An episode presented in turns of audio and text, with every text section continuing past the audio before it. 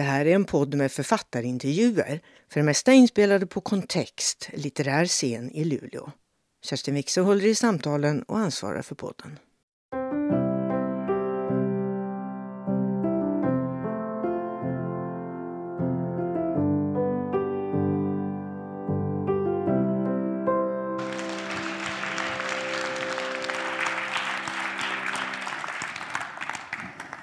Sista kontext för den här säsongen. Men vi ses till hösten igen. Välkommen Karin Boys. Tack så mycket. Du har stått på vår lista länge, men eh, nu blev det av. Mm, Det, och det var roligt för dig också, för du har aldrig varit i Luleå förut. Nej, jag sa precis innan vi gick upp att jag, jag är lite kär i Luleå.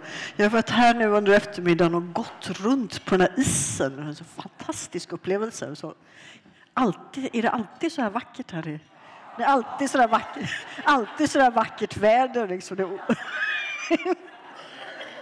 Karin var jätteförvånad över att hon inte hade läst om vår fantastiska isväg.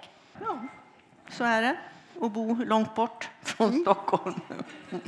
Du, grattis ska jag säga först till, du fick ett fint pris alldeles nyss från eh, ditt förlag för just den här boken som vi ska tala om ikväll, Europas mödrar de senaste 43 000 åren. Du, om jag har förstått saken rätt så väntade du liksom in den här boken lite grann. Mm, det tog, Efter att du det tog sex om- år.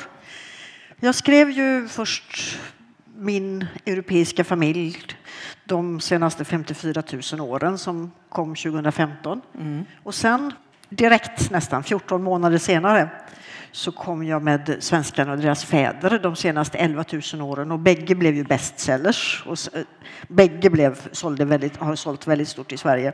Och då började förlaget tänka så yes, nu har hon hittat en som kan koden här så kan du om 14 månader kan du komma med trean här. Eh, och det blev ju ganska mycket prestationsångest där, att alla förväntade sig att kan man skriva två såna här kioskvältare så kan man skriva en trea bara sådär. Men så enkelt är det inte. Utan det, det ligger väldigt mycket vånda och enormt mycket arbete bakom. Och sen också att du väntade in lite av forskningen också. Ja, ja, mycket Eh, som eh, har betydelse för den här boken. Verkligen. Ja. För att, nej men jag kände ju pressen på mig. De, populärt på förlaget så kallar de den där näst senaste boken då, Svenskarna och deras fäder de senaste 11 000 åren. De kallar den på förlaget som arbetsnamn för pappaboken. Och så frågar de så här, när kommer mammaboken? När kommer mammaboken? Och det var även när jag var ute i sådana här sammanhang för publik och så, så var det alltid någon som räckte upp, nästan alltid en kvinna då, som räckte upp handen och frågade ja, ja, svenskar och deras fäder, men vi undrar nu när kommer svenskarnas mödrar? Så att det fanns ju en väldig press, men det var ju också så att jag ville ju att det skulle finnas något alldeles nytt att berätta om. För jag är journalist i grunden och själva drivkraften är att man vill berätta om sånt som är nytt och som faktiskt finns att berätta om. Och då tog det sex år för att det skulle finnas någonting som verkligen kunde så att säga, addera ny kunskap till de där tidigare två böckerna jag hade skrivit. Nu blir ni förväntansfulla, va? Vad var det för någonting? Vi återkommer till det. Men du, bara kort, Karin, innan, för att du, du är journalist. Du jobbade på eh, DN i många, många år som vetenskapsjournalist och vetenskapschef, eller vad hette det? Jag var vetenskapsredaktör och under de perioder, merparten av tiden när det, fann, när det var en självständig redaktion så var jag chef för DNs vetenskapsredaktion. Precis. Men du slut, slutade du efter att du hade fått Augustpriset för... Nej, nej, nej, tvärtom. tvärtom. Nej, men jag skrev ju om de här frågorna, alltså hur DNA-tekniken har revolutionerat olika, olika discipliner, där, inklusive medicin och biologi och kriminalteknik och sådär. Men det var ju väldigt många artiklar som handlade om hur DNA-tekniken hade revolutionerat just arkeologin och forskningen om människans tidiga historia. Så att jag skrev ju liksom sida upp och sida ner och det var Svante Pääbo och hans neandertalare och det var jordbrukets vagga och indoeuropeiska språken. Det var, det var ju frågor då som forskare hade grälat om i hundra år men inte kommit till någon någon lösning därför att det fanns inte facit. Men nu fanns facit i form av DNA. Så att det blev väldigt omvälvande och stora nyheter. Och jag kände att det kändes så meningslöst att sitta där på Dagens Nyheters redaktion på alla dessa redaktionsmöten som man måste sitta på om man är chef.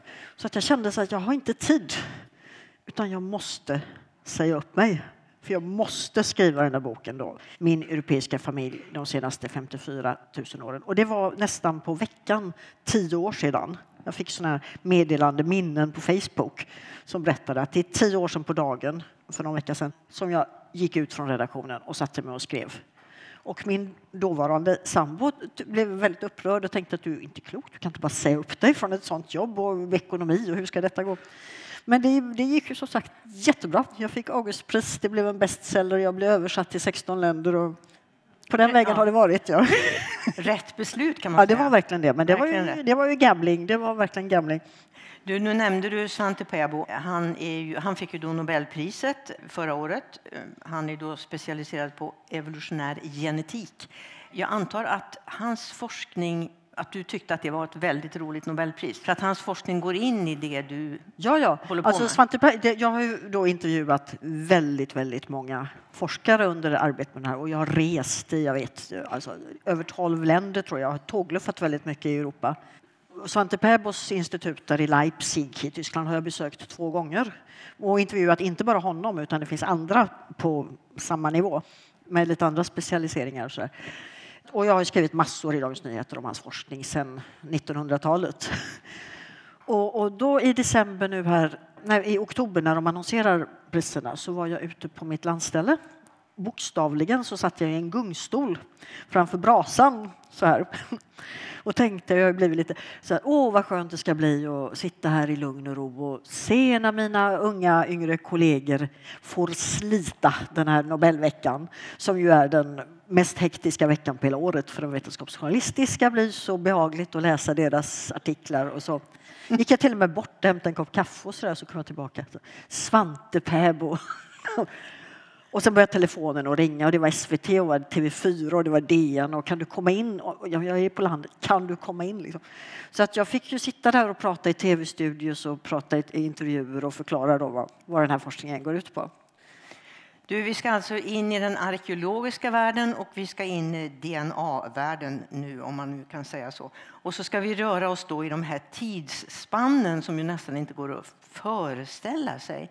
Och så kommer vi märkligt nog ibland att eh, prata om grottbjörnens folk. Har ni läst de böckerna? Kommer ni ihåg dem? För det gör du av olika skäl i den här boken. Mm. Men 43 000 år, Karin. Europas mödrar de senaste 43 000 åren. Vad är det för siffra? Ja, det är en siffra som inte är vald av slumpen utan det är ungefär så länge som det har funnits en kontinuerlig befolkning i Europa. Alltså våra släktingar, våra anmödrar och anfäder har bott i den här världsdelen i lite drygt 43 000 år. Och visserligen så var det de som av vår sort, då, Homo sapiens som man vill kalla oss, som gjorde försök att komma in i den här i Europa under istiden var det här, redan för ungefär 50 000 år sedan. Men så vitt det ser ut så dog de ut efter ett tag och som jag uttrycker i boken, neandertalarna vann första matchen. Men sen så kom vi tillbaka och väl då för drygt 43 000 år sedan och ganska omgående så dog neandertalarna då, om man vill se det på det viset. Men du, de där första som kom och som bara var här ett tag, eller ett tag, 10 000 Vi tror år, det, alltså det är ja. Ja, ett tag, 10 000 år. Några, några tusen år, ja. ja. Men det läser jag i boken, du är släkt med en av de kulturerna. Nej, nu missförstår du. Nej. Nu du hade DNA. Uh, utan det var Nej. ett gäng, den så kallade Batjokiro-grottan i Bulgarien den, och det finns någon Zlatokorn i Tjeckoslovakien utanför Prag och det finns ett antal som uppenbarligen Alltså människan kommer från Afrika, om vi tar det här grundligt. De gick ut ur Afrika och för ungefär 54 000 år sedan i trakterna av Mellanöstern, nuvarande Israel, Jordanien, Libanon ungefär där, så var det några som låg med neandertalare. Och det är därför Svante Pääbo fick Nobelpriset, för han har visat det. Och det är därför vi talar om grottbjörnens folk.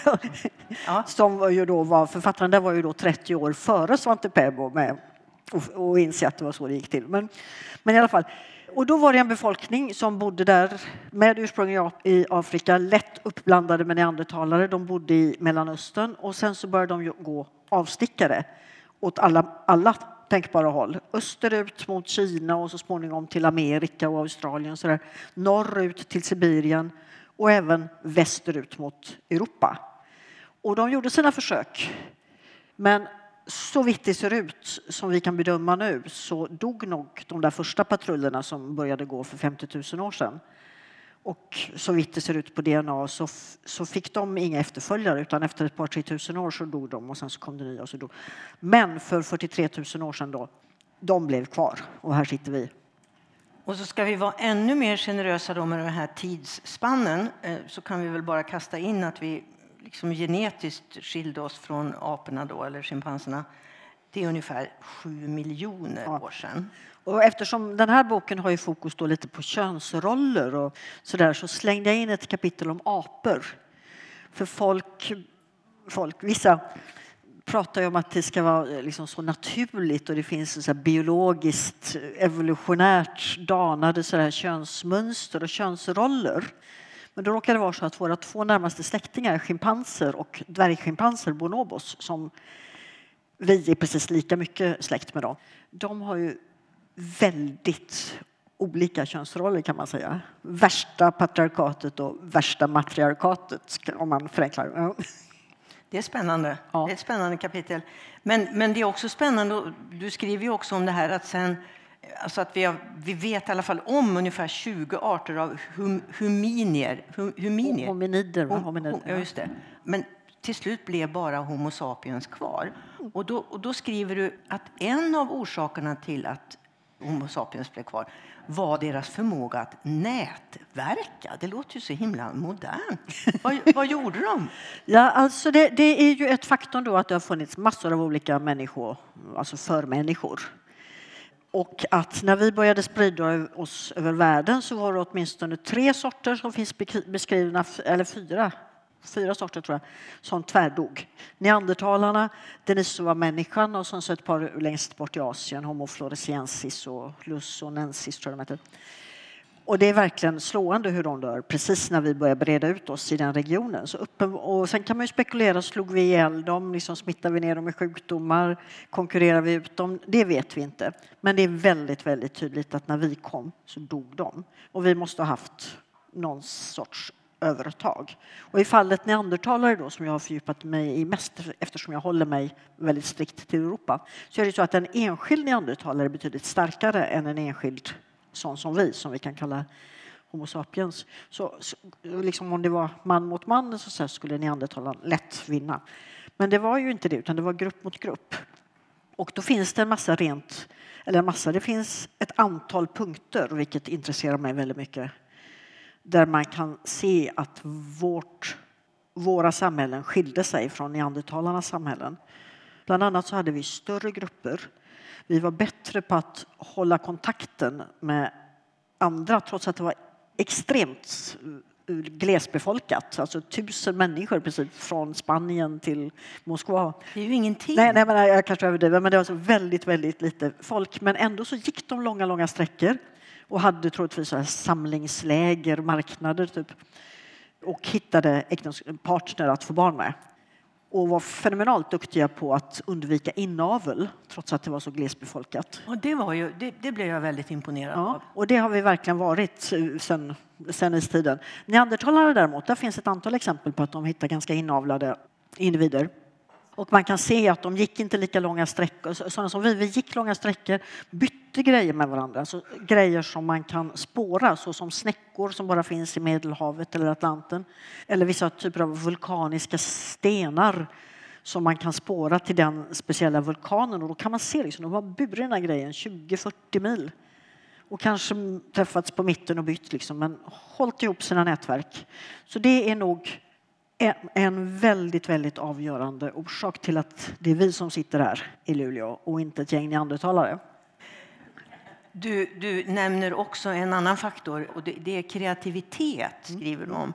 Men så, jag lyssnade också på ditt sommarprogram som du gjorde för ett antal år sedan och då pratade du också om det. Ja. Eh, men då, då talade du också om att kreativiteten har en baksida nämligen psykisk mm, sjukdom som du också har erfarenhet från din eh, egen familj. Men vad, vad, vad, finns det för belägg för det här? Ja, alltså kreativitet består ju, kan ju ha olika ansikten, då, olika facetter. Till exempel redskap och vapen. Då var det så att neandertalarna harvade på med samma typ av redskap i hundratusentals, tiotusentals år. Och så kom vi och då verkar det som de kunde härma. Vi hade mycket fiffigare grejer, liksom spjut som man kunde skjuta iväg och kasta och sådär, vilket är mycket, en teknisk, mycket bättre grej än att bara gå fram och klubba ihjäl djuren. Och vi hade olika redskap och liksom var, förmågan att uppfinna nya grejer var mycket mer utvecklat hos oss. Vi Men de härmade oss? Va? De härmade nog oss, eller om de ibland blev kanske inkorsade med oss, det vet vi inte. Eller troligtvis härmade de oss. Men alltså uppfinningar, tekniska uppfinningar. Jag vet, ni har en teknisk högskola här, det är mycket teknik här i Luleå. Teknisk, teknisk uppfinningsförmåga, där, det är ju en aspekt av kreativiteten. Men också det som vi kallar för konst, då, alltså föreställande konst. Att kunna rita snygga grottmålningar, sådana här grejer som föreställer något. Och mycket mer, så snygga djur och fantastiska fresker. Det finns ju massor som vi har gjort. Det finns inte ett enda exempel från neandertalarna. Det finns några enkla zigzagmönster och någon handflata som skulle kunna tillhört dem. Musikinstrument som den där flöjten som du hörde i mitt sommarprogram. Vi hade uppenbarligen musik för vi kunde göra ganska avancerade flöjter av ben eller så fågelben och elfenben också. Det finns inga sådana belägg från neandertalare. Smycken mycket rikligt i, hos oss är de allra tidigaste istidskulturerna ytterst tveksamma belägg som jag inte tror på för neandertalarna. Så att smycken, musik, nätverk, föreställande konst, där är vi säkra. Där, där finns det liksom faktiska belägg som arkeologer har tagit fram. Och sen spekulerar jag också om till exempel dans och ja. sagoberättande och sånt. Men det är ju svårare att ha handfasta Men vad bevis. menar du med den här baksidan då?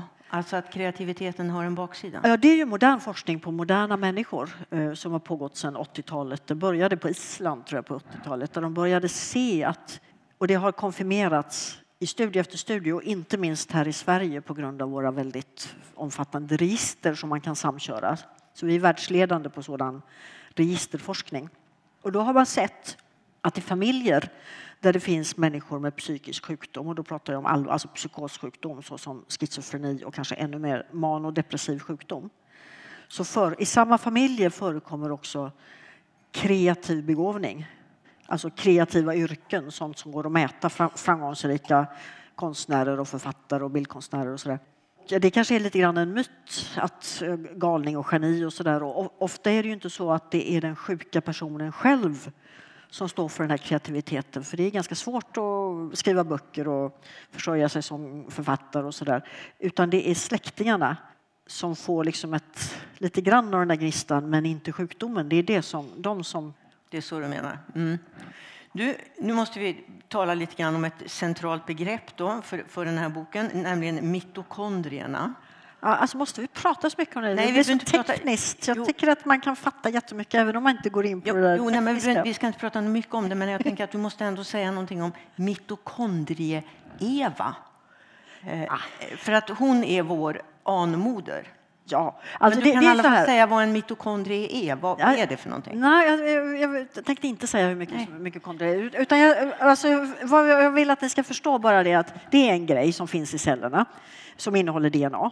Och det finns en speciell typ av det finns olika typer av DNA-test, men ett DNA-test analyserar just detta mitokondrie-DNA. Och poängen med det är att jag har ärvt ifrån min mor, som har ärvt ifrån min, sin mor, som har ärvt ifrån sin så mormors, mormors, mormors, mormors, mormors, mormors, mormors, mormors mor. Och man, om man går till exempel 30 000 år tillbaka så hamnar man då på en sån här istidsjägarkvinna någonstans i trakten av Spanien, Frankrike, antagligen hon som ritar de där grottmålningarna tror jag kanske, eller någon av hennes kompisar. Men, men, om man går ännu längre tillbaka, mormors, mormors, mormors, mormors, och så tar man, gör man samma typ av test på er, då kommer man att mötas någonstans. Och nu inte så många så här som kommer kanske från Afrika och eh, ursprungsamerikaner och sånt där, men även om de, vi hade DNA-testat allihopa och sett deras mormors, mormors, mormors, mormors, mormors och då hade det löpt samman, alla människor i hela världen. Till slut så löper de samman.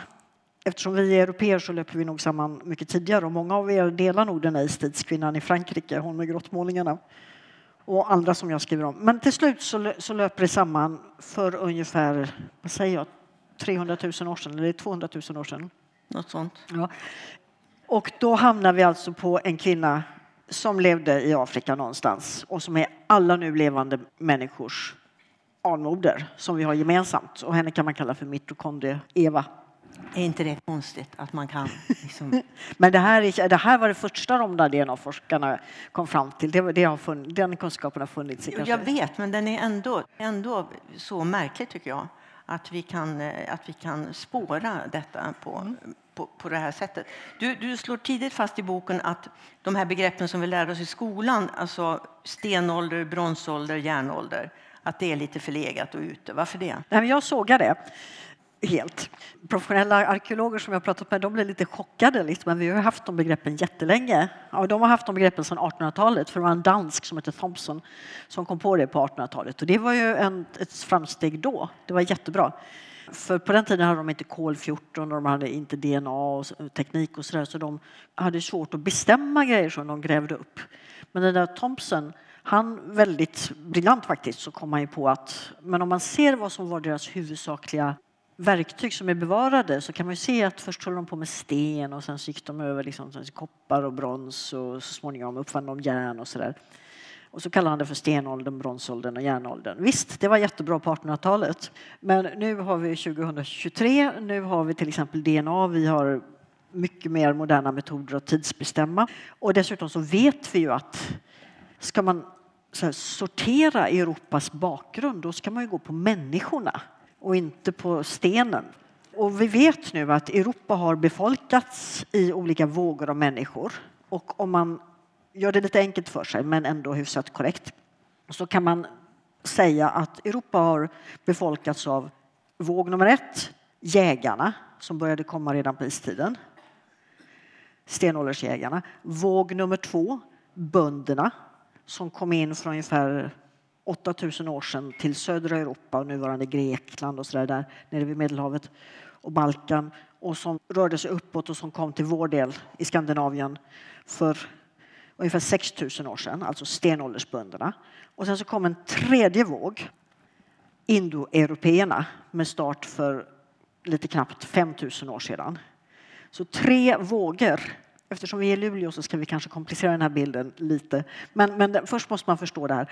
Och om man läser Europas historia så blir det enormt mycket lättare att fatta allting. Om man förstår att det är tre vågor av människor som har kommit in och som har dominerat Europa.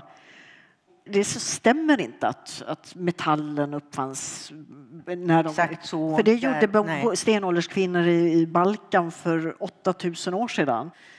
Och det är så många fel. Och det är också så att de hade ju massor, massor, massor av redskap. Kanske 80-90 procent av alla redskap de hade i en bosättning eller by där, som var av trä och textil och helt andra material som är förgängliga.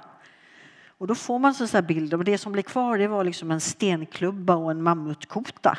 Aha, men det var en kultur som bara sprang runt och slog ihjäl mammutar med en sten. Alltså det blev en väldigt skev bild. Bilden måste nyanseras. Och det är kanske mitt... Korrigeras. korrigeras Ja. nyanseras. Du brukar ju framhålla att arkeologi är en, eller att vetenskap är en metod för att i bästa fall nå fram till sanningen. Vetenskapen är inte sanningen i sig. Var, Ja, det finns ju sådana filosofiska att man kan falsifiera en utsaga och sådär, men det, det, det, det blir för krångligt. Men, men det är ju så att det, det är en metod, vi, kunskapen byggs på hela tiden. Men då, det bygger på att man kan ta till sig de metoder som finns och använda de metoder som finns och inte bara sitter insnöad på gamla grejer som man har fått lära sig i skolan. och då är det ju naturligtvis så att arkeologin den går ju inte fri heller då från vare sig föreställningar eller politik kan man ju då begripa när man läser din bok. Du skriver om till exempel hur nazisterna hämtade föreställningar som passade dem till både det ena och det andra och där är väl då det här begreppet den, det ariska ursprunget står i centrum. Hade de rätt eller hade de fel? Nej, de hade ju inte rätt. Nazisterna snöade in på massa grejer som har med vikingar och indoeuropeer att göra. Det var deras två favoritämnen kan man säga och de hade så hakkors och SS. Det, det, det kommer mycket ifrån sådana här gamla indoeuropeiska och de kallade indoeuropeerna för arier. Och det, det, är faktiskt inte så konstigt utan det var ett ord som användes i forskningen på den tiden. Men de förstås eh, väldigt romantiskt och överdrivet och nationalistiskt och de försökte lägga ariernas vagga, så att säga, ariernas ursprung i nuvarande Tyskland och Skandinavien. Och det skulle då vara en eh, mycket mer högstående ras. Och det där var ju ett fundament i hela idébygget bakom Förintelsen. Att arier var bättre och att rasblandning var dåligt. Och jag skriver en hel del om det. Och det där tror jag är många människor har ett hum om att det var så, att nazisterna missbrukade arier. Men vad som jag tror inte är lika känt och som jag försöker framhålla, det var att när andra världskriget väl var slut och förintelsens fasor framstod i sin fulla dager så blev det en väldigt häftig reaktion. Bland annat bland Europas arkeologer som fick en väldigt, ett stort motstånd mot att hålla på och forska om indoeuropeer. För det, skulle, det var ju liksom arier överhuvudtaget, inte bara indoeuropeer, de, de blev liksom emot folkvandringar överhuvudtaget för det kändes så nazistiskt. Mm. mm. Medan däremot lingvister, språkforskare, de, de knatade på där med sina gamla metoder och där finns mycket forskning om indoeuropeiska språk som jag skriver en hel del om. Men arkeologerna de fick så här beröringsskräck verkligen och jag tycker att de kastade ut barnet med badvattnet för de slutade ju helt enkelt forska på den indoeuropeiska kulturen som är den största delen av vårt ursprung. Och sen så kom ju DNA-forskningen och visade en massa grejer om indoeuropeerna. Inte att nazisterna hade rätt direkt, men det var ju en och annan poäng hade de väl, men de hade ju också mycket fel. Indoeuropeerna kom ju inte från Tyskland och Skandinavien till exempel, utan längre österifrån. Och det tyckte lingvisterna, språkforskarna tyckte det var jättekul. Yes! Här har det kommit en helt, ett helt nytt gäng med DNA-forskare. Jag hjälpte till lite grann där, därför att de, de där lingvisterna de är humanister då, de läser sina tidskrifter och lever i sin bubbla. Och de brukar inte läsa såna Nature, Science och såna naturvetenskapliga tidskrifter. Men det var några som läste Min europeiska familj. Och så kom de och sa det, men när jag läser Min europeiska familj då fattar jag att DNA-forskarna är ju de stödjer det som vi har försökt säga i 150 år men som arkeologerna bara sagt emot oss hela tiden. Det är jätteroligt. Så jag har liksom hjälpt till att sy ihop projekt. Det var många bitar som föll på plats där. Ja, verkligen. Men du, vad du gör i din bok också, det är att du lyfter fram kvinnliga arkeologer mm. och då så ser man ju också väldigt tydligt hur Alltså det här med manligt och kvinnligt tänkande också har präglat arkeologin. Alltså det är väl kanske inte så förvånande, det har väl präglat Alltså föreställningar om manligt och kvinnligt. Det gäller väl nästan allting annat också. Ja, men det är ju som arkeologi att de har så lite handfasta bevis. Jag blir ja, men nu med, med DNA-forskning då, ja. så har man ju då kunnat sätta ner foten och säga för jag har ju ja, tidigare... men här hade hon rätt och här hade hon fel. Och så, ja, och så för jag har ju tidigare hållit på med så kemi och fysik och astronomi och så där och liksom en stjärna är en stjärna oavsett om du är engelsk eller svensk forskare. Ja. Men i arkeologin var det så var jättestor skillnad till exempel på synen på vikingar beroende på om du var engelsk och såg dem som offer eller om du var svensk och såg dem som fantastiska köpmän och hantverkare. Arkeologin, eftersom de har så lite handfasta bevis så finns det väldigt stort utrymme för att tycka grejer mm. och spekulera. Och det här har ju DNA blivit en viktig uppvaknande. Ja. Och vissa arkeologer kan ta till sig det och använda, kasta sig över och använda det. Andra har haft väldigt svårt med det här. Men den historieskrivning som har varit i den historieskrivningen har ju mycket av kvinnors liv fallit bort. Visst ja, ja. Så? Och inte minst det här med sten och brons och järn. När de har glömt allt med textil till exempel och förgängliga material. Det finns ju kvinnliga arkeologer då som som påtalar att det där blir en väldigt kraftig slagsida för en mer manlig teknik eftersom textil har oftast varit kanske ett kvinnligt hantverk. Precis, vi ska prata mer om de här lite mm, kvinnoporträtt som Karin gör i sin bok också. Men först tänkte jag vi backar lite grann igen. Vi har Europa, det är tomt, eller det är inte tomt, neandertalarna är här. Och så kommer då en första våg och så gick inte det så bra, då vann neandertalarna. Men sen så kommer en ny våg och då, då vinner vi, så att säga. Men det här som vi snuddade vid, det blev barn. Grottbjörnens folk, där, där är det en våldtäkt som producerar ett barn. så att säga. Men nu vet man genom DNA-forskningen att, eh, att det förekom samröre mellan de här två folkgrupperna. Men du, det här med att vi då kanske sitter här och har lite neandertalergener i oss. Det är både bra och dåligt, va? Ja, vi, vi har ju då alla som har europeiskt ursprung och de flesta andra delar av världen också, har ju då ungefär 2 neandertal-DNA i oss. Har vi det allihop? Ja, ja ungefär 2 Ja, allihop. Alltså afrikaner, för det här, det här korsningen skedde ju när människan hade gått ut ur Afrika. Så att då, alla som är från de där ut ur Afrika grupperna härstammar från dem, det liksom, inklusive alla ursprungsamerikaner och asiater och australiensare och europeer och alla. Men sen så brukar man säga att eh, afrikaner har inte det, men det är inte riktigt sant för det gick ju även rörelser tillbaka ner till Afrika så att de har lite neandertal-DNA där också. Men om vi håller oss till europeer så blir allting mycket enklare. Eh, vi har ungefär 2 procent och Svante Pebbe brukar säga att om man kunde ta all, alla ert neandertal-DNA och pussla ihop det så skulle man få ihop åtminstone en halv neandertalare. Det är ett antal olika gener och inte minst är det ju sådana som styr immunförsvaret. Det var tydligen väldigt fördelaktigt att ha neandertalgener där då, för 54 000 år sedan.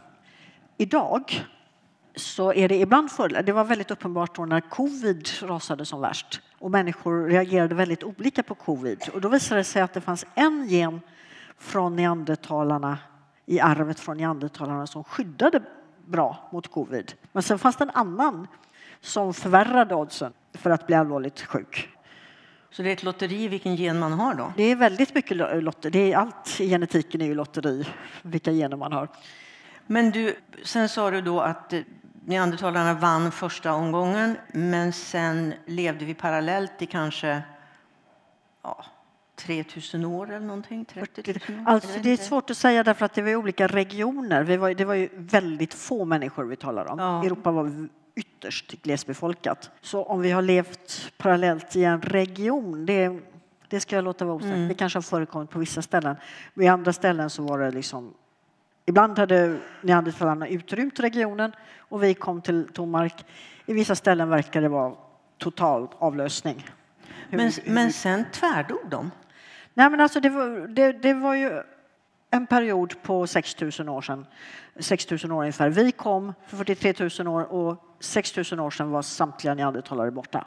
Och det kan ha skett, gått till lite olika på olika ställen. Ja, och man vet egentligen, det är fortfarande lite av en gåta, man vet inte riktigt varför. Nej, nej. Man vet inte det? Nej. Det finns ju spekulationer. Vi slog ihjäl dem, vi konkurrerade ut dem. De dog av sjukdomar? Som, vi, som hade. vi hade fått med oss en möjlighet vi absorberar dem, så säga, men det, det, det, stämmer inte genetiskt. Utan, utan de där tre första alternativen som, som jag nämnde. Du skriver också om en sån här överlevnadssak för Homo sapiens. Att du skriver om lillhjärnans utveckling. Mm. Vad var det med lillhjärnan som var så ja, bra? Alltså man, det finns ju inga fossil av hjärnor bevarat. Men däremot så finns ju många skallar bevarade. Och då kan man se att den mest tydliga skillnaden Neandertalarna hade minst lika stora hjärnor som vi har. Så det var inte storleken hade ju inte betydelse. Men vad som däremot skiljer alla tidigare förmänniskor från oss så är det gott om plats i skall, skallen för en ganska stor lillhjärna. Och det är därför jag tror, bland annat därför som jag tror att vi väldigt tidigt var bra på att dansa. Men det är också, lillhjärnan handlar ju då gör olika, utför olika saker. Men bland annat så har den, är den viktig för motoriken. Alltså att kunna automatisera sin motorik, vilket man gör när man dansar, men man gör också det när man talar. Man kan inte hålla på och tänka på exakt hur tungan och läpparna rör sig hela tiden när man talar. Då blir det ju helt... Ja, då kan man inte tala. Utan det måste ske blixtsnabbt och automatiskt. Och där var det nog en hjälp att ha den här formen på lillhjärnan. Och motsvarande hände inte med neandertalarna? Det, det skulle kunna få oss att misstänka att de inte riktigt var lika bra på att prata. Du, sen nämner du någonting som du kallar för mormorshypotesen mm. Mm. som överlevnadsfaktor. Det lät ju spännande. Där har jag visserligen inte koll på hur det var med neandertalarna, men många, alltså många andra djur och troligtvis tidigare förmänniskor och så, så är ju så att kvinnor kommer inte i klimakteriet. Det är alltså, precis bara vi och grindvalarna som kommer i klimakteriet. Ja, men det är ju helt otroligt. Och överlever och lever. Så vad är man, 50 så, så, så folk lever ju till de blir 80, så 30, 30 år minst lever man och kan inte få barn. Och det gäller man, inte för andra, andra nej, nej, nej. Eh, nej de, de, kan få barn tills de dör och sen dör de. har jag aldrig tänkt på. Har ni tänkt på det? Och, Vi och grindvalarna, ja. ja. Och det innebär ju att det går omkring en massa kvinnor som inte har några egna småbarn. Och vad ska de göra för nytta eh, Eh, i samhället? Ja, förutom att ha kulturföreningar. Men jo, men de kan ju då till exempel passa sina barnbarn. Och det där har varit en hypotes i ganska många år. Men lite knepigt att testa sådär. Men då är det så att det har testats eller undersökts på ett vetenskapligt sätt i nutid för några få år sedan och jag har hunnit få med det i den här boken. Och det är så här alltså, inte direkt släktforskare, men sådana som historiker som, som studerar gamla arkiv. Dels i Finland och dels i Kanada. Så har de tittat då på barnadödlighet på 16, 17, 1800-talet när barnen dog. Det låter hemskt att säga som flugor, men det dog väldigt många småbarn i ja, barnsjukdomar och alla möjliga åkommor. Men då kunde man se att om det fanns en frisk och färdig mormor i närområdet så hade barnen betydligt större chans att överleva. Farfar och morfar hade tyvärr inte den effekten och inte farmor och inte mormödrar som var väldigt gamla och sjuka eller bodde väldigt långt bort utan en närvarande hyfsat frisk mormor ökade barnens odds att överleva markant, liksom, verkligen mätbart. Mormorshypotesen. Ja. Den gäller nog än idag. Ja, fast jag tror att idag är det mer för farmor och ja. farfar och morfar. De kan också De är också med där. Precis. Du, du låter oss då möta fantastiska kvinnor i den här boken och du börjar med Venus från Willendorf. Mm. Vem är hon? Ja, det är en liten staty, någon dryg decimeter gammal, som står på Naturhistoriska museet i Wien. Hon är väl över 30 000 år gammal, vill jag minnas. Gjord av sandsten från norra Italien. Hon är väldigt fyllig. Hon har väldigt tydliga bröst hennes nedre könsorgan som eh, ofta var fallet där på i, istidskonsten är mycket tydligt utmejslat och detaljerat. Däremot har hon inga ansiktsdrag. Så att de har la ner väldigt mycket krut på hennes könsorgan. Men så har hon är det hår eller är det mössa? Det är en sån här arkeologisk strid. Det har varit en arkeologisk strid i alla fall tidigare och det var bland annat en gammal chef som de hade på Naturhistoriska museet i Wien. Han sa ju att det fattar man väl att det är, att det är hår. Alltså hon är ju naken, hon har inga kläder på sig. Då skulle hon ju inte haft en mössa om hon, inte, om hon är naken på resten av kroppen. Det fattar man väl. Men det finns ju allt mer rön som tyder på att mössor var viktiga och de hade även kanske en mer symbolisk laddning, att det var en väldigt stor grej. Och det finns konstteckningar och sådär och det finns även alltså en riktig levande människa i Italien. Eller nej, inte levande, hon har varit död i 35 år, tusen år. Men alltså en rikt, inte ett konstföremål utan en, en människa som hade en väldigt konstfullt gjord mössa från samma tidsperiod ungefär. Så att jo, mössor var definitivt en stor grej och det har ju då vissa arkeologer som arbetar med elektronmikroskop och fin, fin teknik kunnat visa att Venus Willendorf, hon, det var en mössa. Ja, det var en mössa. Fast hon var naken. Fast hon var naken. Du, sen har vi en, en kvinna som heter Röda damen. Ja. Kan du berätta om henne? Ja, hon är då betydligt yngre. Hon är väl ungefär 20 000 eller 18 000 från en, 18 000 tror jag, från en kultur som heter Magdalenian när istiden lite smått började tina upp, men det var fortfarande ganska kallt. Men de hade det rätt bra och hon levde där nere i, ja, nära Biscayabukten i, i, i Spanien. Miro heter grottan. Och det, det var henne du tänkte på tidigare för hon är släkt med mig. Ja, alltså, hon är det är min mormors mormors mormors eller någon av hennes kusiner eller sysslingar eller så. Alltså det, det är rakt nedstigande U5-linjen. Och hon är ju väldigt, väldigt grundligt analyserad med DNA. Men alltså, en av den ledande arkeologiska, finaste arkeologiska vetenskapliga tidskriften som finns i hela världen, Antiquity, har ägnat henne ett helt temanummer med massa olika forskar, forskargrupper som har gått in med massa olika teknik, kollat isotoper i tandstenen och hennes DNA som sagt och hennes benstomme. Och... De har ju rekonstruerat henne också.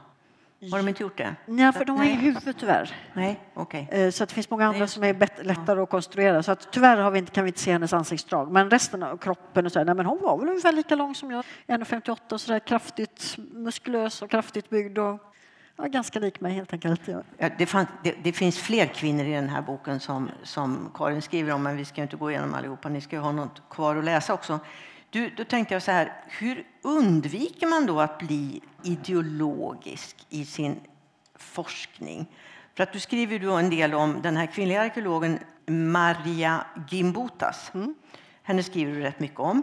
Hon har då sett som en sorts feministisk förkämpe. Hon har också drivit såna här teser om matriarkat och så vidare och betraktades länge som väldigt flummig. Men nu med den här DNA-forskningen så har det ju visat sig att hon, ja, hon hade både rätt och fel. Eh, I ja, alltså hon hade, hade hon väldigt mycket rätt.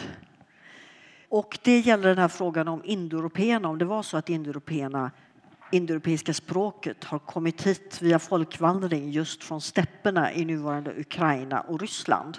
Alltså inte som nazisterna trodde från norra Tyskland och Skandinavien eller som indiska nationalister tror än idag från Indien. Utan hon drev väldigt hårt att det var en folkvandring, den var mansdominerad. Och ja, 2015, en vecka innan min, europe, min bok Min europeiska familj skickades till tryckeriet så kom ju två studier, stora DNA-studier av varandra, två av varandra oberoende, starkt konkurrerande forskargrupper som kunde visa att yes, Maria, du hade rätt. Det var en omfattande folkvandring som stämmer exakt med hur de indoeuropeiska språken rörde sig. Tyvärr hade hon ju då varit död i 30 år så hon fick inte uppleva den triumfen. Du, hon hade också en tes om det hon då kallar gamla Europa.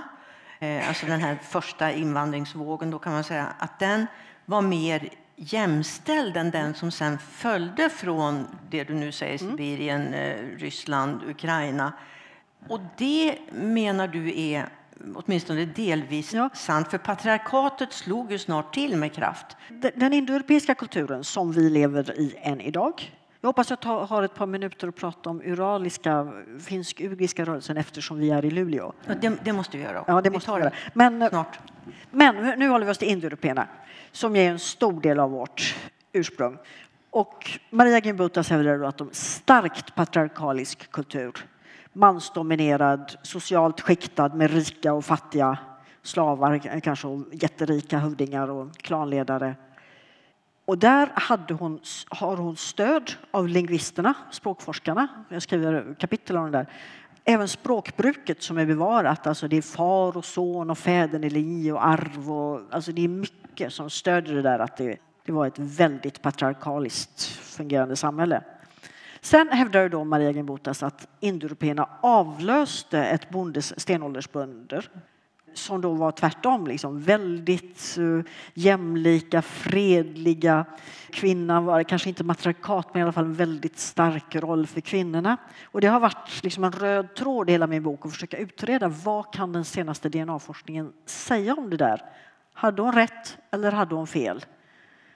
Och jag ger henne väl kanske delvis rätt, men inte helt och hållet. Sorry Maria, det var lite Önsketänkande. Lite önsketänkande där, ja. Men det var ändå så att man ser att med den här invandringen från öst att patriarkatet kommer vällande så att säga med ja, ja. kraft. Så var det i alla fall. Orden, språkbruket, klanledarna som slog ut. Det finns en grav i Tjeckien till exempel. Där man, för det är det som är grejen. Det är därför jag har kunnat skriva den här boken. Nu kommer vi fram till varför tog det sex år och varför kan jag skriva det nu? Därför att DNA-tekniken har kommit så långt nu så att man kan se sådana här mönster. Det börjar komma, det är liksom tidigt men det börjar komma. Och då finns det gravar där det ligger många generationer. Och då kan man se liksom, vad är det för gäng som har styrt den här graven? Vad har de för familjestruktur? Och då är det helt uppenbart i den indoeuropeiska kulturen att det är klockrena fädernelinjer. Döttrarna, de biologiska döttrarna skickas iväg, det kommer ingifta svärdöttrar. Sönerna stannar kvar, sönerna begravs i många generationer. Och det finns även väldigt tydligt en grav som jag tror var i nuvarande Tjeckien där man kan se att indoeuropeerna kommer för ungefär 4800 år sedan. Då är det fyra, fem sådana här fäderne det är mest män och de kommer från fyra, fem olika familjer av fädernelinjer. 300 år senare, en klan kvar. Då har de gjort upp? På något sätt så dog de andra ut, fick inga barn som överlevde. Eller det, det är en klan, klanfamilj där. Som ja, men nu, nu tar vi det här med det finsk-ugriska. ja. Den samiska befolkningen här uppe de har väldigt tydlig eh, DNA som har att göra med den här forskningen. Ja, alltså jag har pratat nu här om att Europa befolkades i tre vågor. Stenåldersjägarna, som i och för sig kom från lite olika håll, stenåldersbönderna och indoeuropeerna. Men om man ska hålla sig till östra Europa, där vi just nu befinner oss, så får man ju då lägga till en fjärde våg. Och det är den som kallas för den uraliska eller finsk-ugriska vågen som har rört sig ifrån Sibirien och finns då representerad bland samer, bland finnar, bland ester, bland diverse minoriteter i Ryssland och även bland ungrare. Det är en, ett helt annat språk, en språkfamilj som är helt annat. De är, det, det språket är inte indoeuropeer. Människorna, de är blandningar. Alla vi här är blandningar av de här tre vågorna som jag nämnde, om ni har finskt eller samiskt ursprung, eller för den delen estniskt, men det kanske inte är så vanligt här i Luleå, så har ni också den här uraliska vågen i er. Alltså då är ni en blandning av fyra grupper, medan lite mer sydländska är mer en våg av tre grupper. Och då är det så här att forskare, språkforskare som jag har arbetat med när jag skrivit den här boken har idéer om att den uraliska kulturen kanske inte har varit fullt så patriarkalisk som den indoeuropeiska. Jag brukar fråga om jag träffar folk av finskt eller samiskt ursprung så jag brukar fråga hur ser ni på det här? För att språkforskarna har då idéer om att man kan se det här på gudarna. Och i den indoeuropeiska kulturen så är det Tor och det är Oden och det är Poseidon och allt vad de heter. Det är väldigt tung dominans av män med makt i det här guda panteon som man säger. Men i de uraliska kulturerna så är det inte det. Där finns en moder jord som kan vara mer eller mindre, men ofta väldigt mäktig. Och det skulle man då kunna tänka sig att det återspeglar människornas samhälle. Att kvinnorna hade en större, starkare, starkare ställning. ställning. För du skriver också en del om det där när patriarkatet kommer stormande, hur man liksom också byter ut gudinnor. Alltså. Det är i Lettland och det är en, en del av bevisföringen. Och det är en, en lingvist som jag har arbetat med. Då är det så att i Estland, som är det uraliska språket, där har de såna här gudinnor. Massor av gudinnor. Moder surdeg och moder eh, honung liksom och moderbröd, men också de, tunga. Moder jord, moder död, liksom, moder återfödelse. Alltså massor av gudinnor med väldigt tung makt. Letterna däremot, det är ett väldigt indoeuropeiskt språk. Kanske det mest, lettiskan och litauiskan är kanske de mest ålderdomliga indoeuropeiska språken. Och där är det, i, i litauiska mm. så är det klockrent. Gamla indoeuropeiska gudar, karar, karar, karar med Torordens motsvarighet och sådär. Och även i östpreussiskan som är numera utdött men besläktad.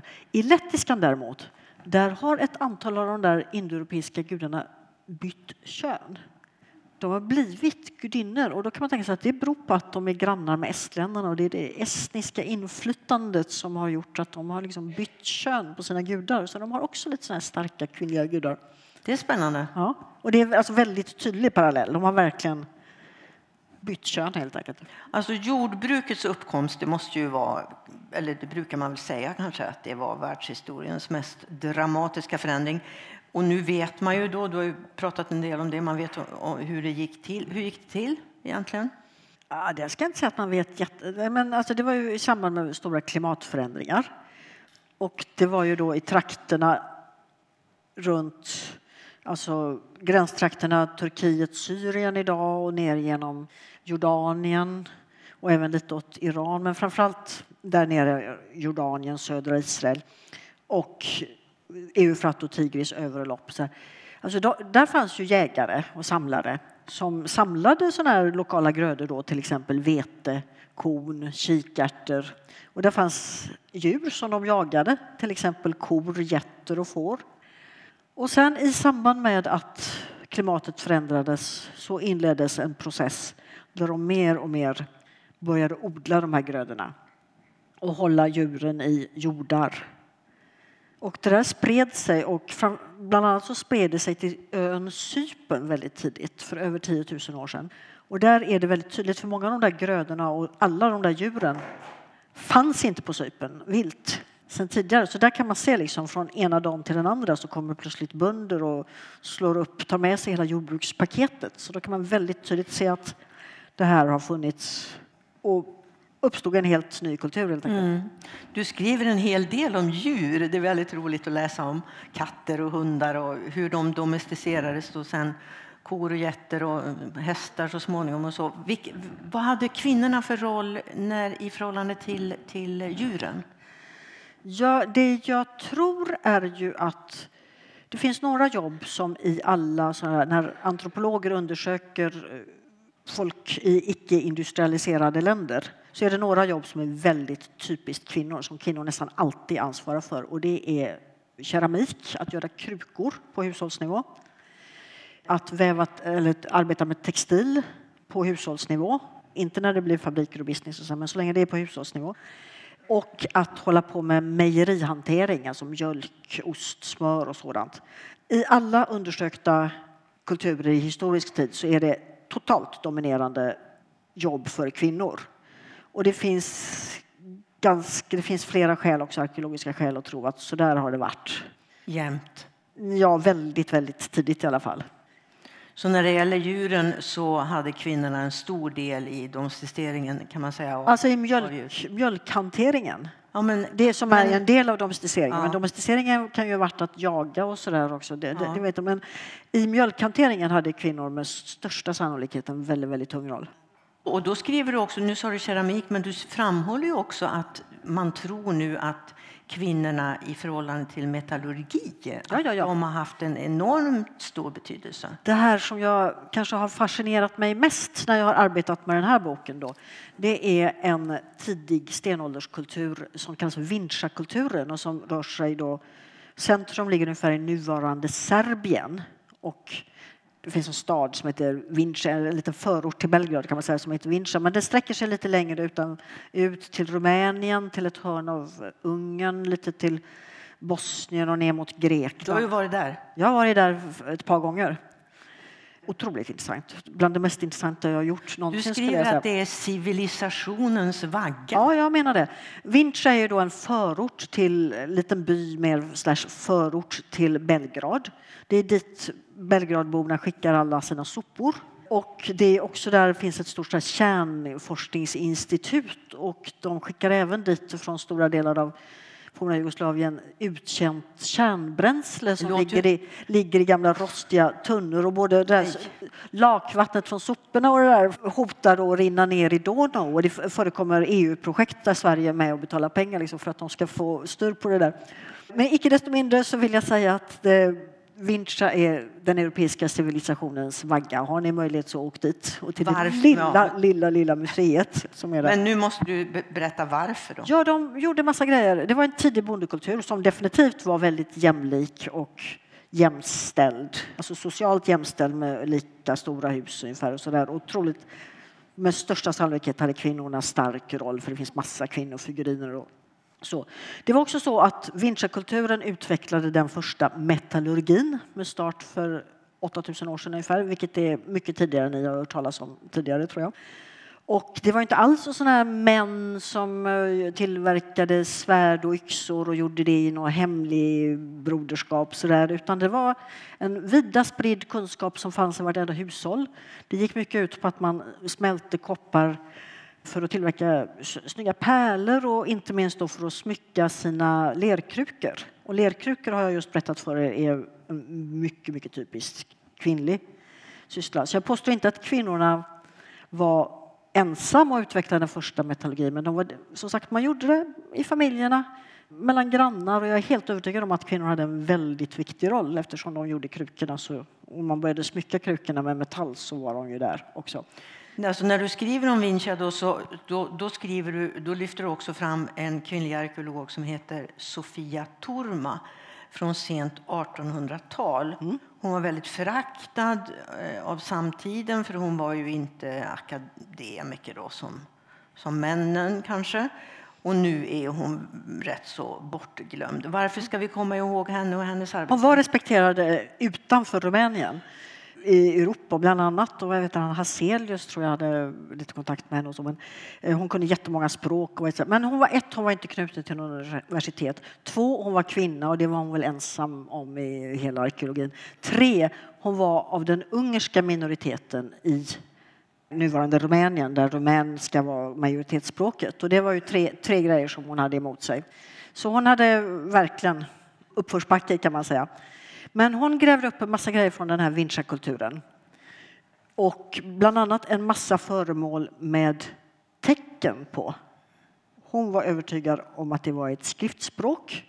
Och det är det många andra som har. Maria Gimbutas var det.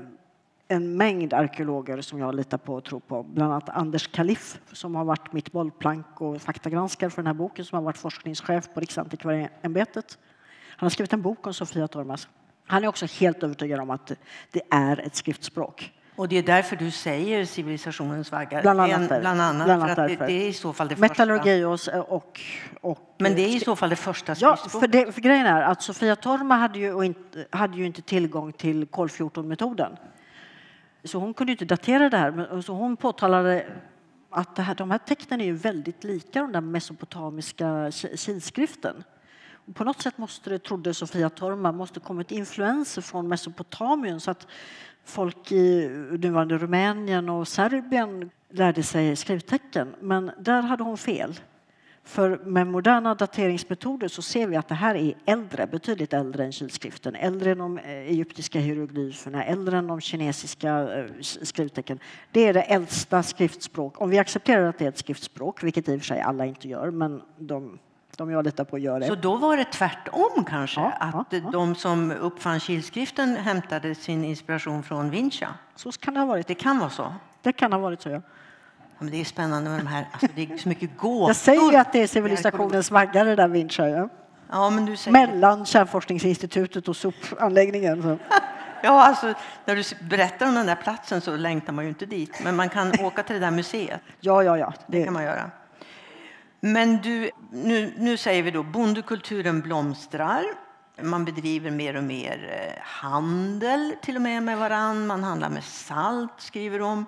Man reser väldiga gravmonument. Det går också genom historien. Det är olika, det är olika moden liksom, i olika århundraden vad det är för stuk på gravarna. Men de, men de blir större och, och större ofta. Och, ja, och, och fler och fler barn lägga, Man börjar lägga en person i graven, ja, eller ett par, det. istället för liksom hela byn. Ja, precis. Och förut hade man ju också gravarna inne där man bodde också. Mm. Och liksom i olika så här... Under golvet i vardagsrummet. Ja, ja. Fler och fler barn överlever och så vidare.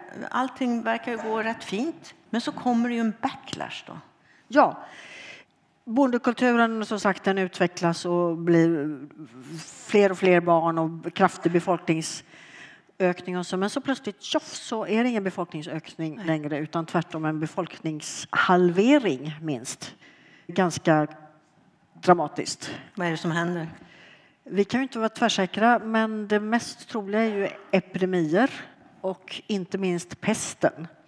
Alltså vi vet ju att pesten på medeltiden och även på, på 500-talet var väldigt, väldigt mm. effektiv på att döda folk. Och pesten har funnits med och det finns ju då DNA-forskning om pesten, det är därför jag har snöat in på den. Och då kan man ju se att den har funnits med oss länge och hoppat över från djur vid flera tillfällen och folk har dött med pestbakterier i sig. Men frågan är när den blev så där enormt smittsam och dödlig. Och där finns en vetenskaplig diskussion om när det kan ha skett. För det, det är vissa egenskaper då som bakterien behöver ha. Men det är ju slående det där att plötsligt så halveras befolkningen. Och det finns faktiskt ingen annan förklaring än epidemier. Mm. Och det är, går vi ju, som sagt var, det vet vi ju vid det här laget, det går vi ju inte fria från än. Nej, de finns ju. Både klimatkatastrofer och epidemier har ju funnits med i mänskligheten och påverkat mänsklighetens historia väldigt tydligt. Mm.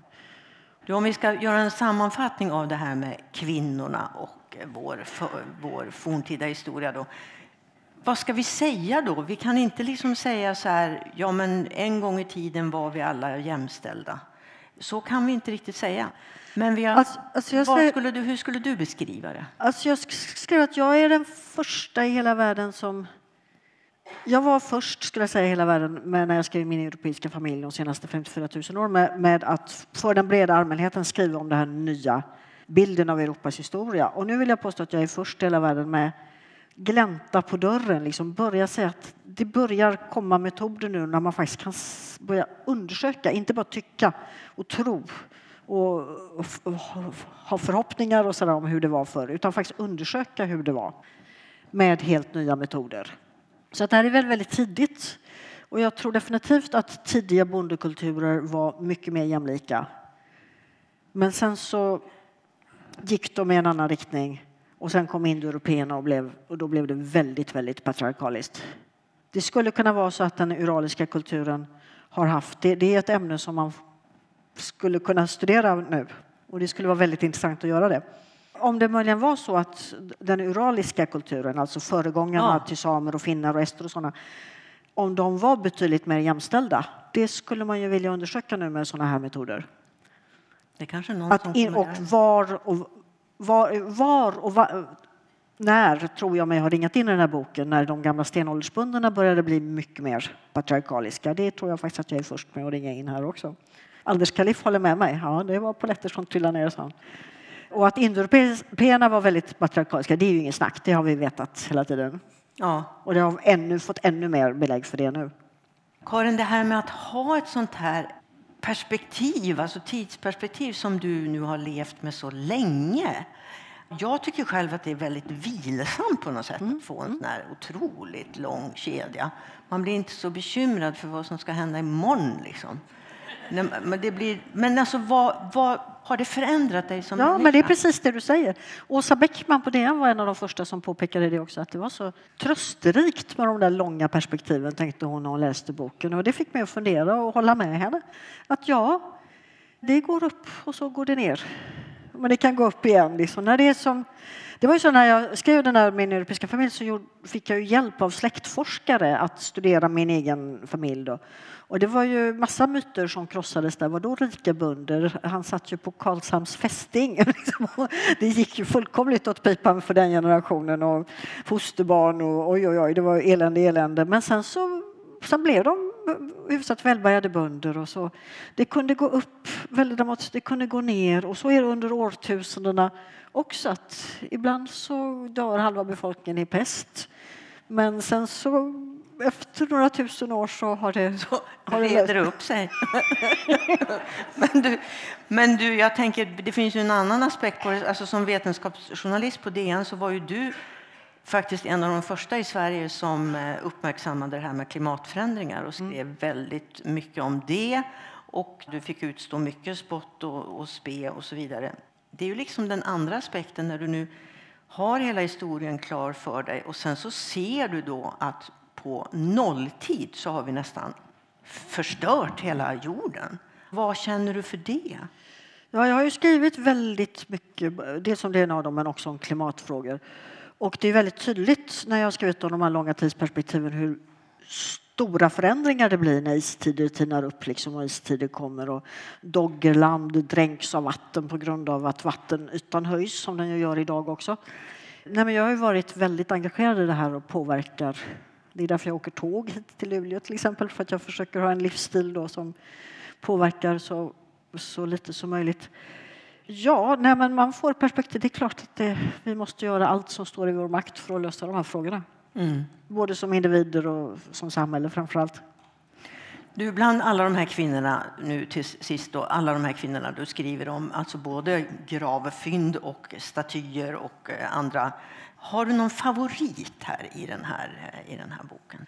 Det är klart hon den där röda damen från Elmiro, min släkting, är ju lite grann en favorit då. Men sen så, nej men det är ju inte en individ utan det är ju vinchakulturen, de tidiga stenåldersbönderna tycker jag. Och nu om ni har läst min krönika i DN i söndags så är det ju en splittans ny nyhet som verkligen jag inte visste om dessa väldigt tidiga bondekulturer.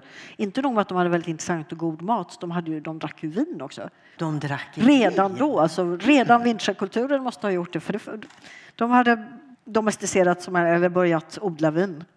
3000 år tidigare än vad forskarna tidigare vetat. Visar de en ny DNA-teknik. Jag skrev om det i söndags. Fantastiskt. Du, dina egna framtidsplaner då, innan vi slutar, får man fråga om det? Tänker du ge dig på något nytt forskningsområde eller tänker du hålla fast vid, vid eh, det här området? Ja, lite sådär, odla, kanske inte odla vin, men odla äpplen och göra cider och honung och mjöd och sådär kanske. Och, ja, vi får se hur det blir med de här böckerna och det. Men jag har, ju, jag har gjort en vetenskaplig, jag har varit med på en vetenskaplig studie som jag har tagit initiativ till. Som är? Ja, det är en uh, off, vad heter det, avläggare från, uh, från böckerna och speciellt då boken Svenskarna och deras fäder de senaste 11 000 åren som kom 2016. Uh, den bygger på privatpersoner som har DNA-testat sig och berättar Sveriges historia utifrån det. Och då fick jag kontakt med personer i den så kallade resandekulturen. De som tidigare kallades för tattare, men det säger man inte nu för tiden. Och där har ju akademiska forskare påstått att det där är ju bara socialt avskum liksom, som har varit grogrunden till den där kulturen. Medan de resande själva och släktforskare, alltså icke anknutna till universitet utan släktforskare, har väldigt tydligt kunnat visa att det ser man ju att det går tillbaka till 1600-talet och kanske ännu tidigare och att det var folk som kallades för zigenare och tartarer och jag har varit med och testat folk, bland annat eh, Kalle Jularbos brorson. Och då ser man direkt att de får träff med en massa romer runt i Europa. Och sen så har vi borrat vidare och då har jag sammanfört resande släktforskare i Sverige med professionella akademiska forskare i Barcelona som är världsledande experter på romsk historia. Och så har vi sprungit runt och resande släktforskarna fixar prover från resande individer och jag fixade den svenska prover från svensk referens, alltså majoritetsbefolkning då, som skulle kunna jämföras. Och sen så kom vi in en månad sen kanske, en jättefin forskningstidskrift. Om ni håller på med forskning så vet ni begreppet impact factor. Den här har 18, vilket är högt. Så att då har vi kunnat visa att de akademiska forskarna hade fel, eh, släktforskarna hade rätt och de resande i Sverige är ättlingar till romer som kom hit tidigt. Så du kan nischa dig ja, jag kan bli en, rikt, jag kan bli en riktig forskare efter alla dessa Ja, år. men precis.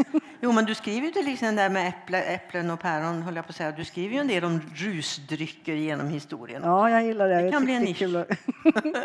jag har väl 80 liter cider som står och puttrar hemma nu. Så det är sånt är kul. Karin Boys, tack för att du kom till Kontext. Tack för att jag fick komma hit. Här.